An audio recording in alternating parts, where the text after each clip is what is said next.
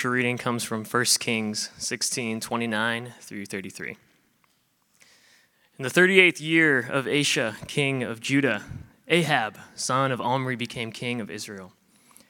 And he reigned in Samaria over Israel 22 years. Ahab, son of Omri, did more evil in the eyes of the Lord than any of those before him.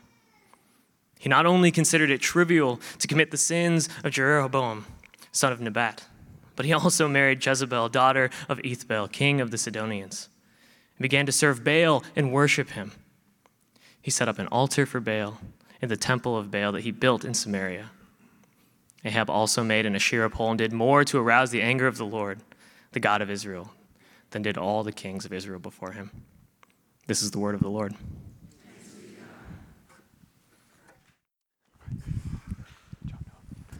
Thank you, Noah. Well, good morning, everybody. My name is Andrew. I'm the campus pastor here at the Leawood campus, and welcome. It's good to see. It's good to see you all. Uh, we are, if you if you didn't put it together, we are starting a new series today uh, called "With Us" in the book of First Kings, and I almost feel like the first thing I need to do is apologize to you for just dropping you into the middle of a book like that. Uh, some of you maybe walked in, and you know we just finished a, a series on virtues and vices, you may be thinking, how did we get from that to, to, to this reading? What in the world is, is Andrew going to talk about? Well, let me tell you. Um, uh, well, actually, I'll get to the specifics of 1 Kings, the book itself, in, in a minute. But what I wanted to start by doing as we, as we enter this series is show that the world we're entering in, in 1 Kings, uh, you, read, you read scripture and it, maybe it feels distant to you, it feels different. Uh, it's not, what I want to point out, is not nearly as different from our world today as we think. So, the, the world of First Kings, this is a time of great economic prosperity in Israel, uh, and also at the same time, great spiritual emptiness and apathy. Uh, this is a time of uh, where God's word is considered increasingly irrelevant and incompatible with the culture uh, in Israel this, at this time. This is a time of great political turmoil and violence and corruption. And it's a time of a lack of leadership and a lack of statesmanship, a time where God's people have no leader to bring them forward, to move them past their sins and weaknesses. And, and so I'm saying, does any of that sound familiar? Does any of that resonate with today? In the middle of all of that stuff, and there's more that we'll talk about later, in the middle of all of that stuff is this faithful remnant of God's people in Israel. This remnant that, want, that loves God and wants to follow and obey Him, and they have no idea how they're going to make it through.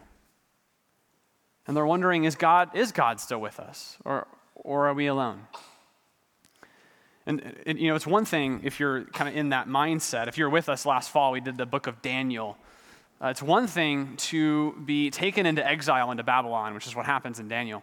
It's one thing to be transplanted from your homeland and put in another country. You know you're going to stand out. You know you're going to be weird there. You know you're not going to feel at home. But what, what happens when your own country and your own people and your own neighbors begin to destroy themselves from the inside out? Even though they claim to love and worship the same God as you, what do you, what do, you do? Like, do you run for the hills and start a commune? You, you could do that. do you try to build a coalition to, to regain power or some kind of political movement within the country to protect yourselves? You could do that. Or, you could, or do you join them, right? If you can't beat them, do you, do you join them? Do you go with them? What would, what would we do?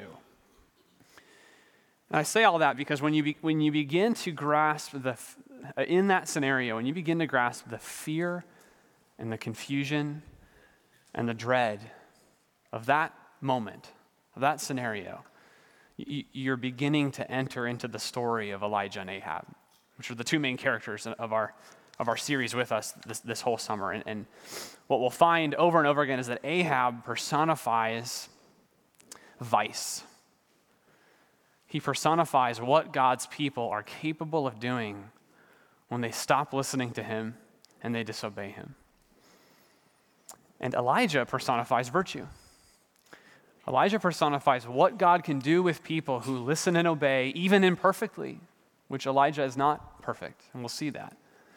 He's a life of virtue. And I, I, So I say all that. We have a lot of ground to cover, I'm not going to lie. So let, um, just, even just to kind of get us caught up into the world of 1 Kings, this story we're entering. Uh, so what I want to do this morning is, is kind of catch us up and, and prepare us for this whole series and really draw three lessons, three observations from this story in particular that will really serve us for the entire series. That's what I want to do. So if you have your Bible with you, uh, turn to 1 Kings chapter 16. It's in the first half of your Bible, kind of a third of the way through the book of uh, Kings. And if you don't know where it is, use your table of contents. That's what it's there for. That's okay. And uh, what I want to do is start, is, is kind of reorient us. So let's start in verse 29 again of chapter 16. In the 38th year of Asa, king of Judah, Ahab the son of Omri began to reign over Israel. And Ahab the son of Omri reigned over Israel in Samaria 22 years. Now, I just put half of you asleep. I know that. That's why I stopped. Bear with me, okay? The, the, the Bible, if, if you're not super familiar with it, it is 66 books kind of put together that are, that are all very diverse, but they tell one coherent story. And it's really hard to drop into a book like 1 Kings without some, a basic reminder of what that big story is. So here's how the story begins, right? In Genesis, the first book, God creates a good world and he fills it with good people. And eventually, those people choose to rebel against him and run from him. Okay, that's the first three chapters of this whole book. And the rest of this book is God's rescue plan to bring those people back. And as you can see, right, it's, it is not a, an easy fix to right that wrong, right? There's a, there's a lot here of God's rescue plan. And so he, one of the first things God does after his people, the people in the garden, Adam and Eve, when they rebel, after that, he finds a guy named Abraham. Maybe you've heard of Abraham before. And he tells Abraham, through you and your family, I am going to bless the world. I'm going to bless the nations. I'm going to create in you a nation, which was funny because he and his wife could not have children. He says, I'm going to create through you a nation to bless the entire world. And there's a whole story that goes along with that, but this is what happens. They have uh, Abraham has a son. And his son has more kids, and they have more kids, and they have more kids, and they have more kids, until eventually you have a whole nation from Abraham called Israel. And that should sound familiar. Israel is uh, in Egypt, right? They're enslaved by the Egyptians. You've seen the Charlton Heston movie, so you know that part of the story. So Israel's in Egypt. God uses Moses to save his people out of Egypt, and he brings them to the promised land. He gives them a land, a kingdom to call their own. But before he does that, he gives them the Torah, the law. And more specifically, he gives them the Ten Commandments. It's really the summary of the whole law. And God's charge to them, which goes all the way back to Abraham, is live this way. Live by my design. This is what human flourishing looks like. Live by these Ten Commandments, and the world will know me through you. You will represent me, and the nations will be drawn to your light. That was his design, that was his plan. And of course, being sinful human beings like the rest of us, Israel completely screws that up. And here in 1 Kings, we're, we're, a thousand years basically removed from Abraham and Moses and David and other people whose names you probably know. Right? And Israel has their own country now, they have their own kingdom and their own kings. And, and, and if you thought having kings would help them obey, you were wrong. And that's really what the, the book of 1 Kings is all about. Now, rather than listening to me bring you up to speed on the book of 1 Kings, I want you to watch a quick overview video. I promise it'll be more interesting than me trying to do that. So, watch this quick video on the book of Kings. The books of 1st and 2nd Kings. Although they're two separate books in our Bibles, they were originally written as one book telling a unified story that continues on from the book of Samuel that came before it. So David has unified the tribes of Israel into a kingdom, and God promised that from his line would come a messianic king who would establish God's kingdom over the nations and fulfill the promises made to Abraham. So the book of Kings tells the story of the long line of kings that came after David, and none of them lived up to that promise. In fact, they run the nation of Israel right into the ground. The book is designed to have five main movements. The story begins and ends focus on Jerusalem, first with Solomon's reign and the construction of the temple, and then in this last section, ending with Jerusalem's destruction and Israel's exile to Babylon. And the story leading up to this tragedy is what makes up the center three sections, which explain how Israel split into two rival kingdoms, how God tried to prevent the corruption of Israel by sending the prophets, and how exile became the unavoidable consequence of Israel's sin. From this point on, the story goes back and forth from north to south, tracing the fate of both kingdoms. Each one had about 20 successive kings, and as the author introduces each king, he evaluates their reign by a few criteria. Did they worship the God of Israel alone, or did they promote the worship of other gods? Did they deal with idolatry among the people? And did they remain faithful to the covenant like David, or do they become corrupt and unjust? And according to these criteria, the author finds no good kings in northern Israel, 0 for 20, and then in southern Judah, only 8 out of 20 get a positive rating, which connects to another huge purpose in this book, and that's to introduce the role of the prophets, key figures in Israel's history. So in the Bible, prophets were not fortune tellers. Rather, they spoke on behalf of the God of Israel, and they played the role of covenant watchdogs, which means they called out idolatry and injustice among the kings and the people. They were constantly reminding Israel of their calling to be a light to the nations, that they should obey the commands of the Torah, and so the prophets challenged Israel to repent and follow their God. In these center sections for each king, God then raises up prophets to hold them accountable. And the most prominent prophets are the northern ones, Elijah and his disciple Elisha, right here in the center of the book. Elijah was a wild man of a prophet living out in the desert, and his arch nemesis was the northern king Ahab and his Canaanite wife Jezebel. Whew, you made it.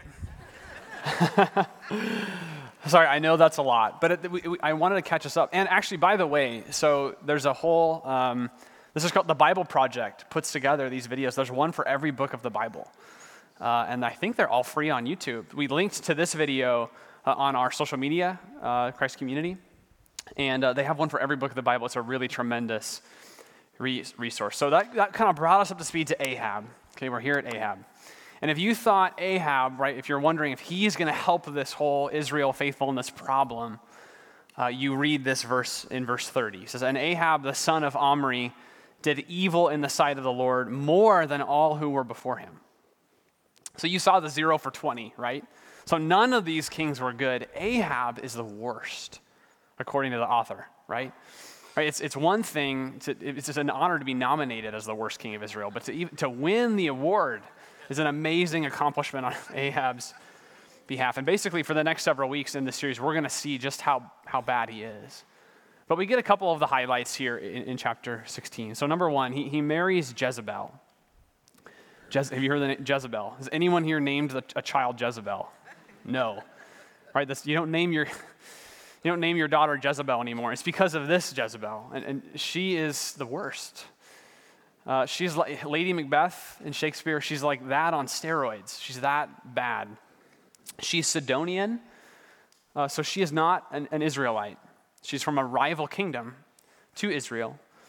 And uh, Ahab is a very politically savvy leader. This is a political move. He uh, wants to marry, he marries Jezebel for a political alliance with another kingdom that's a little small, like Israel, so that they can team up and protect themselves from the larger empires and kingdoms around them. It's a very common practice in the ancient world. But God specifically warned his kings in the, in the law do not do that because you will be tempted to bring in a foreign religion through your wife. He says, don't marry foreign women. And, and this is exactly what happens to Ahab. Jezebel is a, is a pagan worshiper.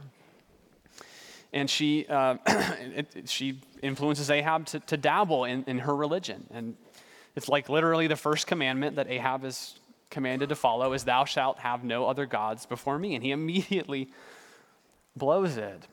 And for those of you who are, who are married in here, you know the inevitability of becoming like your spouse. I mean, it just happens. I didn't know what HGTV was.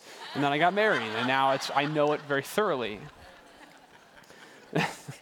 the same as eh, right? Can you imagine being married to Jezebel every Father's Day, anniversary, birthday? It's like I found this idol and I thought of you, and you know, put it by your bedside for me, and pray, you know, try praying to it. Try uh, see what happens. It's, it's, so over time, he succumbs to, to her influence. And of course, he doesn't stop there. Now he, he says, This is so good. I want the entire country to worship like me. So he starts encouraging this all over the kingdom, and that, that's, that's how bad it gets. And his new, his new favorite God is, a, is he's called Baal. And you'll see that name throughout the Old Testament, Baal. Uh, it's in verse 32 here. And uh, Baal was a Canaanite god of the time, very popular. Uh, he was the son of the high god, he was the fertility god, he was the god of rain over the earth, and he was often represented by a bull. Picture, and, you, and we found, you can find idols, bull, bull idols all over the region uh, from this time. And uh, I, I, have to, I'm apologize, I'm gonna, I'm gonna get graphic here for just a second, but I have to to understand this religion. So, in the Canaanite worldview, rain is Baal's seed, it's his semen.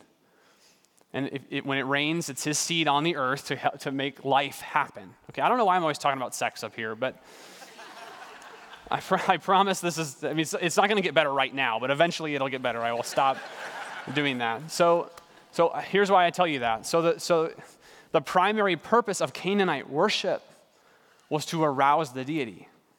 This is why this is what their temples did, this is where they prayed. So that's why their, their temples were, basic, were brothels, but worse. So we have evidence that, of incest, prostitution, pedophilia, bestiality, slavery, all manners of, of abuse, right? Because they have to grab the attention of Baal, get, get him to pay attention. And if that didn't work, right, if that wasn't enough, they also practiced self mutilation, so cutting and things like that. Or you could sacrifice a child.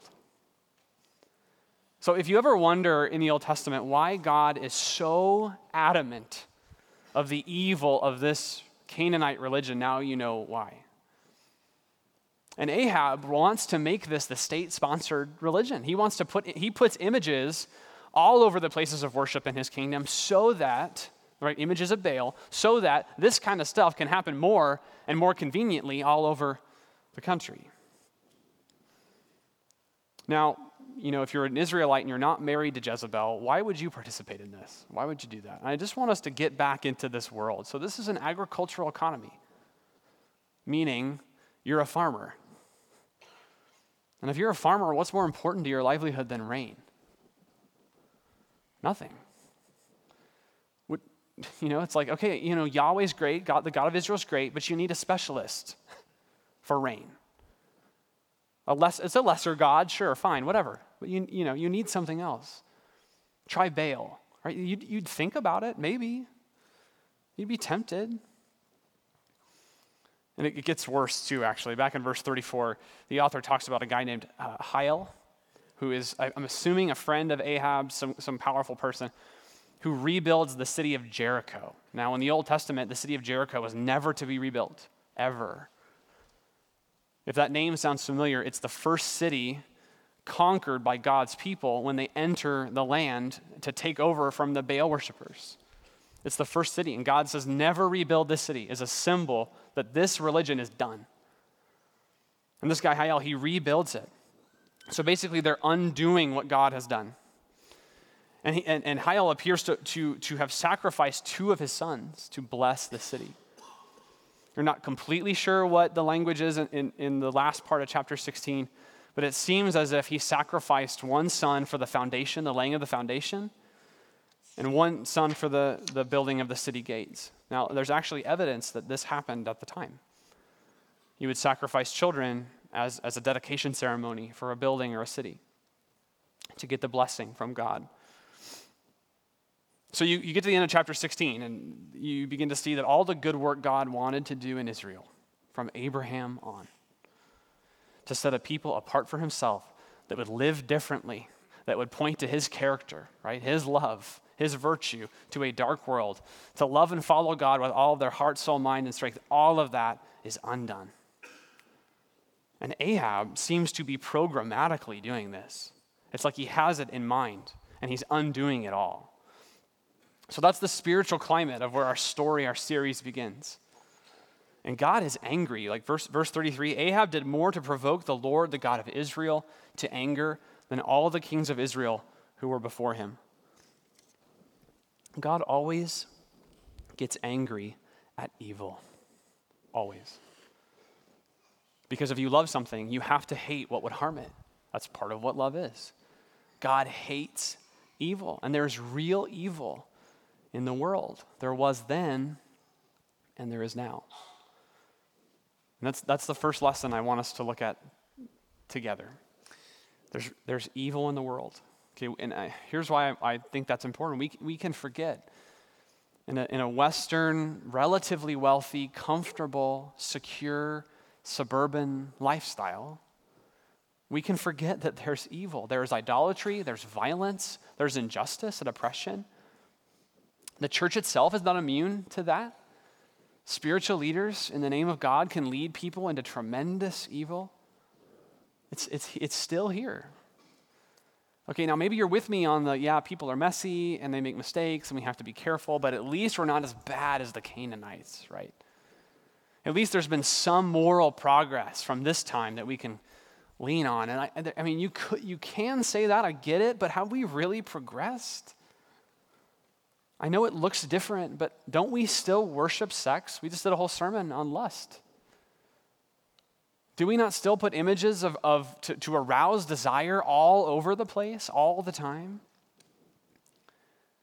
Do we not still, right, worship the love of money or security and success? We don't get it by rain anymore, most of us.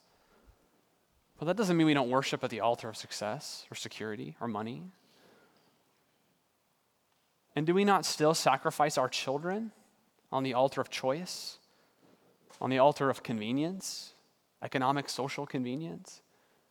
Do we not still offer up our families and our marriages and our relationships, our friendships on the altar of workaholism and career advancement? Right? It's not, it's not as violent, but are we as different as we'd like to be?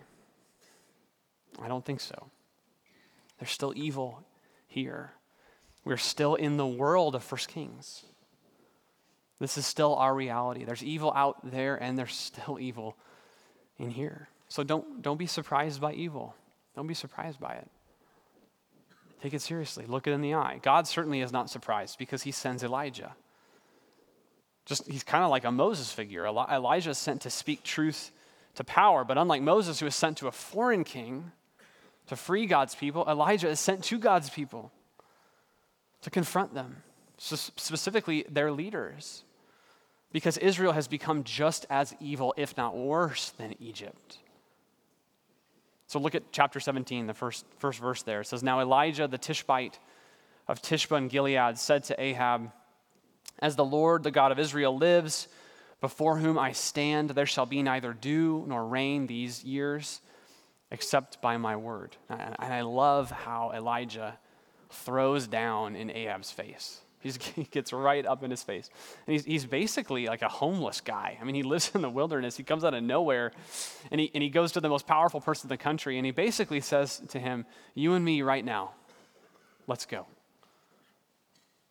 If you want this, the heart of this country, you're going to have to get through me and the God who lives. Elijah says, If you think Baal is so good at making it rain for you, let's put him to the test because I know there's a God who lives. So it will not rain until I say so by God's command. And, and in the meantime, Ahab, you pray to Baal, you worship Baal, and we'll see what happens. Right? And Elijah here is not just fighting Ahab, he is fighting a worldview that is threatening to take God's people. And he has to know, he has to know that he is signing his death warrant by doing this. I imagine he's in the court of Ahab saying, Hey, you're not nearly what you think you are. And Ahab has the power and the authority to, to he, he could kill him on the spot. Elijah knows he is up against real evil that will do anything to stop him, but he obeys anyway. He obeys anyway. He chooses the truth anyway. And that's really our second, our second lesson for the day. Is that God's people, yes, there is evil in the world, but God's people obey anyway. even at great cost. And I can't get over how Elijah runs right toward the most powerful and dangerous man in his entire world and confronts evil for what it is. I, I can't get over it. And it, it, it, it, reminded me of stories I heard about the Boston Marathon bombing. So you, you remember that. And I've tried to put myself in, in the chaos of that moment. You know, imagine you're, it's a, it's a sunny day, it's a normal day, there's a race going on, you're, you're participating or you're watching, and suddenly bombs start going off right? And you can't, eh, you have no idea where it's going, what's going to happen next. And I, I imagine that every instinct in your body is telling you to run away, right? Listen for the chaos and the evil, listen for the bomb, and run the other way. But do you remember shortly after that just the stories of like doctors, police officers, and first responders running toward explosions, running at evil, running at harm? That, that humbles me. And, and this is what Elijah is doing. He, he could have abandoned ship, he could have stayed in the wilderness. No thanks, God, I'm good. He could have said, God, even if you send me these people, nothing I can do will matter. They will not listen to me. But he doesn't do that. He obeys anyway. And God's people throughout history, at our best, we obey anyway even, at, even, at, even no matter what the odds, no matter what the cost, the social stigma that may come, obey anyway. And you begin to see in this book, and especially the story of Israel, that God's people are not defined primarily by their belief in God. Ahab believes in God. They're defined by their love and their trust of God enough that they will obey, even when it costs something. So, can we obey anyway? Can we be the first responders to the evil and injustices of our world, of our city, of our communities? Can we run toward messy people and situations? Can we run toward oppressive and unjust institutions in our society? What if we weren't afraid to tell people there is a God who lives and he loves you and it matters what you think about him? And I'll tell you this my hope for myself in this series, as I've prepared, I hope for myself is that I find a courage like that. The courage to know that there's evil and to look at it in the eye, to not run from it, to not, to not numb myself to it, to not ignore it, but to see it for what it is, to count the cost of what it would look like to confront it and to obey anyway. Though, to be totally fair, even, even Elijah might not be the best role model here. Even, even Elijah um, seems to go too far. God has to remind him hey, if you don't hide, you're going to die right now.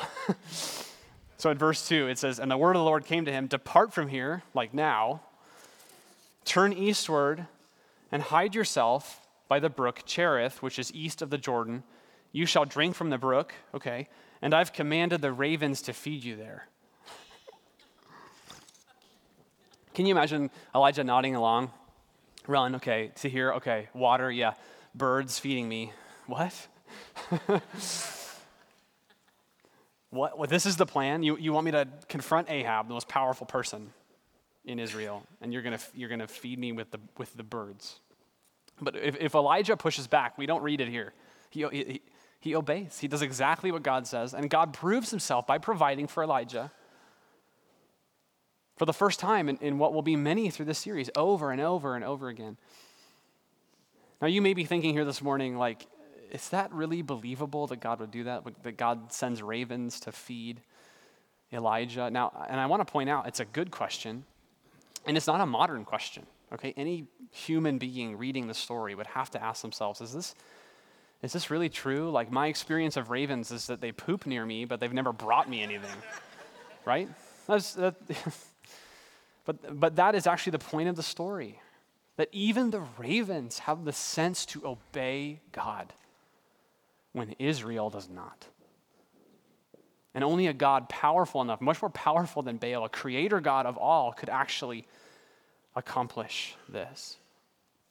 So you see immediately God's power in this story, but he, he exercises it in the most bizarre way possible. And it stands out to me because it really looks like Elijah's chips are down. I mean, at the end of the story, the water runs out, and that's kind of how the story ends. What happens next is for next week. But he's there eating from the birds, right? And drinking water, and the water runs. And it, it, it, is Elijah going to win this fight? And if you kind of go from that story, you zoom back out to God's whole plan through Abraham, it looks like he's failing. It looks like God is losing. I mean, everything he wanted to do through Abraham and the country of Israel has completely failed. They're reverting back to what they were before. And then you look at Ahab, who's God's rival here, and he is powerful, he's rich, he's smart, he's connected, and he is running a campaign of economic recovery through Baal. He's saying, let's hitch our wagon to Baal, pray to him, worship him, and we're going to laugh all the way to the bank. People, people want to hear that. He's building a support base in Israel, a very strong support base in Israel. And then you see, here's God's answer it's Elijah, it's a homeless guy who says one sentence and then goes to live with birds. Here it is. What chance does Elijah have against that kind of influence and power and pedigree? And we haven't even gotten to Jezebel yet. She's, she's more formidable than Ahab is. And it's like, this is it? I mean, be honest. You've asked that question. I know I have. Right? Like, God, what difference can I, can I make in this world?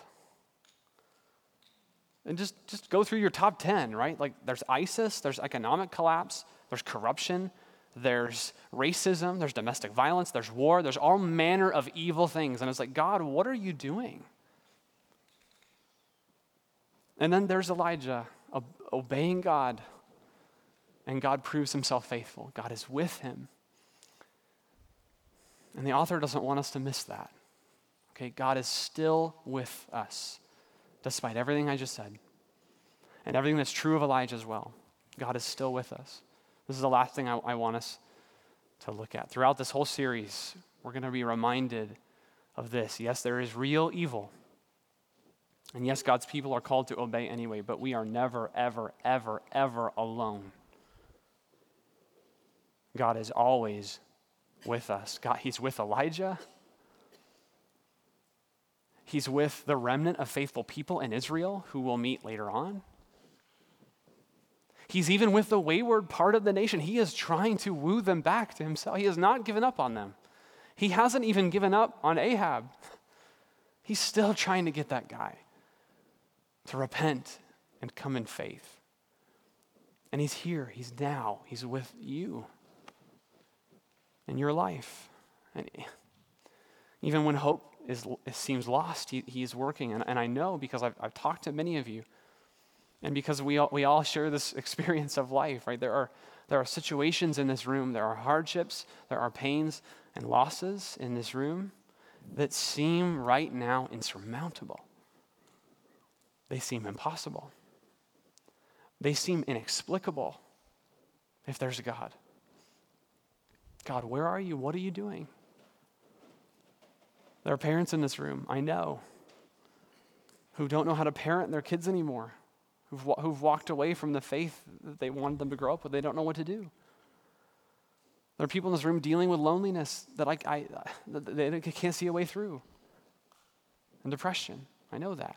There, there, are, there are people in this room who have loved ones who are about, who are, who are about to be lost to death. There's evil. There's evil around us, and there's evil within us. And we feel that evil every day. But God is still working. He's not done. There is no situation, there's no moment, there's no heartbreak where He is not present, where He is not healing, where He is not redeeming. God is with you. And He proved it, didn't He? He proved it. More than even just in this story. There's a reason, if you know the story of Jesus, there is a reason that one of the first names Jesus is given before he is born is what? It's Emmanuel. God is with us. He is the living proof that God does not leave you alone, He does not abandon you to your circumstance, but He's with you. He understands your pain, He understands the evil of this world better than we do. And He proves this is perhaps the most important part of Emmanuel. He proves that the way God works best is often backwards and small and unnoticed and inconceivable. And most of the time, it looks like losing. That's how God works best. You see, Baal, he, he, he can't even make it rain. And listen, neither can any God you might turn to in this life, in the midst of your doubt or confusion or pain. But Jesus poured out his own blood to rescue you from real evil and idolatry and your slavery to sin. Baal cannot bring life, but Jesus can defeat death on your behalf when he died on the cross and rose again. See, the clearest picture that no matter what, God is still with you is Jesus. He's with you. Believe it. Let's pray to him now.